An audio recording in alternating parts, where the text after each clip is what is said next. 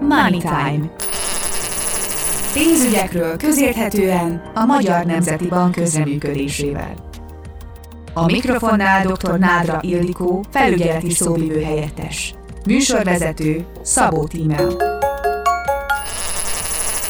Köszöntöm az Open Air Rádió hallgatóit, illetve a YouTube csatorna nézőit. Ez itt a Money Time, én Szabó Tímel vagyok, és itt van velünk állandó szakértőnk dr. Nádra Ildikó, a Magyar Nemzeti Bank felügyeleti szóvivő helyettese. Szia Ildikó! Köszöntöm a hallgatókat, sziasztok, szia Tímel!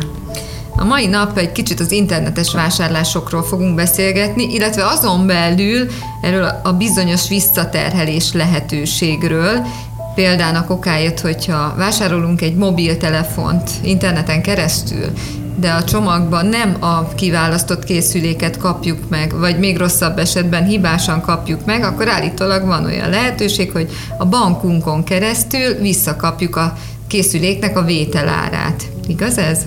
Igen, így van. Ezt az eljárást visszaterhelésnek hívjuk, más néven chargeback eljárásnak, amikor visszakapjuk a pénzünket ilyen esetekben. Ezt a kártyatársaságoknak a szabályzata szabályozza, tehát egy, nem egy jogszabály által előírt szolgáltatásról beszélünk, hanem a kártyatársaságok hozták létre ezt a szolgáltatást. Azokban az esetekben van ennek jelentősége, tehát az a lényege, hogy amennyiben a vásárlónak problémája merül fel, akkor ezeknek a problémáknak a kiküszöbölésére ezekben az esetekben visszakérheti magát az összeget, amit, amit kifizetett, tehát a vásárlás ellenértékét. A chargeback eljárásnál akkor kérhető, akkor kérhető ez az eljárás, amikor maga a fizikai kártyánk nincsen jelen, tehát konkrétan internetes vásárlások esetén, amikor a PayPal-on nem, nem húzzuk le ezeknél a termináloknál a kártyánkat, nem érintjük oda, hanem csak megadjuk ennek az adatait. Um, és akkor mi teszi lehetővé magát a szolgáltatást? Magát a szolgáltatást a kártyatársaságok hozták létre, ahogy említettem, és erre egyes kártyatársaságoknak van külön szabályzata. Ez azt is jelenti, hogy a pénzforgalmi szolgáltatók, tehát a bankok például ettől függetlenül ezeket az előírásokat nem módosíthatják, csak administratív vagy technikai kérdésekben dönthetnek. Tehát erre akkor van lehetőség, hogyha a kártya, kártya, kibocsátó, kártya kibocsátó erre lehetőséget ad, például a Mastercard vagy a Visa.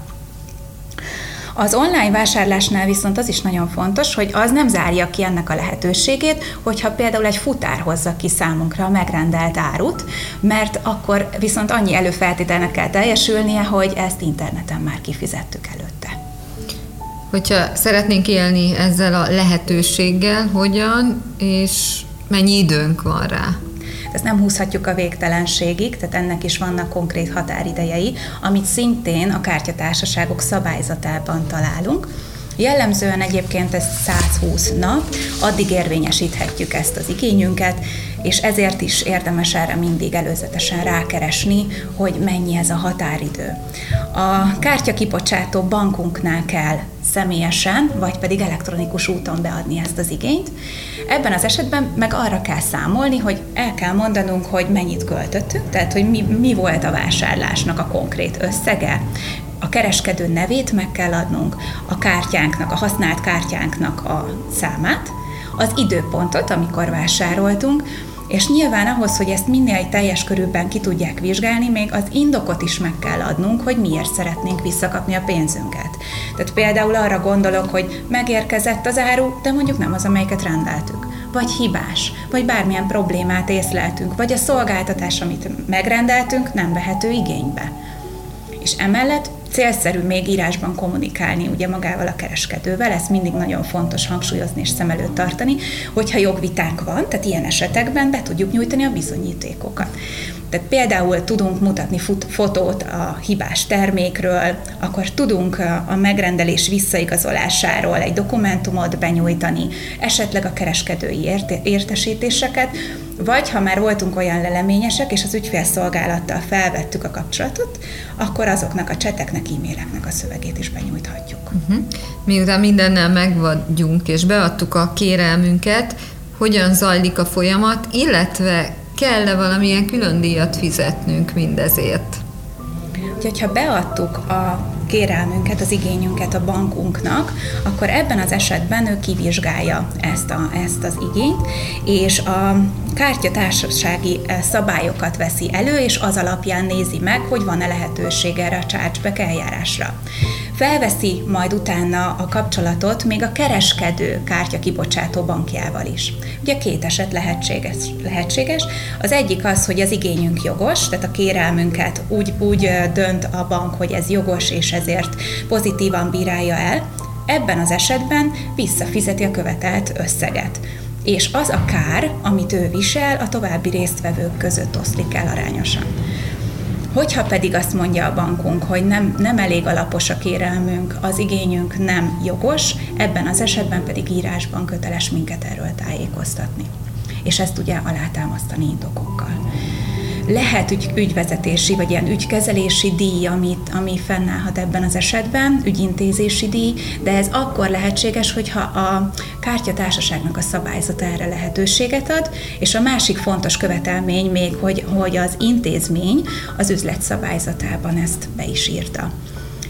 Mivel nincsen konkrét pénzügyi fogyasztóvédelmi szabály erre, hogy ezt a visszaterhelést, ezt a, ezeket a szabályokat betartják el, az MNB ezt nem tudja ellenőrizni. Ebben az esetben nem kérheti számon magát a bankot, hogy ezt, a, ezt az eljárást ezt ő teljesítette, az igényt ő teljesítette. Tehát azért ezeknél legyünk mindig körültekintőek, mindig nézzük meg a kártyatársaságok szabályzatát, hogy mire van lehetőségünk és mire nincs. Azt gondolom, hogy ez a mai pár perces beszélgetés már így is nagyon hasznos volt, de azért a beszélgetésünk végére van-e plusz okos tanács? Nagyon sok információt próbáltunk most besűríteni pár pillanatba, viszont az, az a jó tanácsunk, hogy abban az esetben se keseredjünk el, hogyha sikertelen véletlenül az igényünk, és azt mondja a bankunk, hogy ez nem volt alapos igény, hiszen ebben az esetben is, hogyha hibás termékről van szó, akkor is természetesen marad egyéb lehetőségünk is, választott bírósághoz, vagy polgári peres bírósághoz is fordulhatunk. Köszönjük szépen, Ildikó! Köszönöm én is! Kedves hallgatóinknak, illetve a YouTube csatorna nézőinek pedig köszönjük szépen a ma is megtisztelő figyelmet. Ez volt már a Money Time, találkozzunk legközelebb. Sziasztok! Sziasztok! Money Time. Pénzügyekről közérthetően a Magyar Nemzeti Bank közreműködésével. A mikrofonnál dr. Nádra Ildikó, felügyeleti szóvivő helyettes. Műsorvezető Szabó Tímea.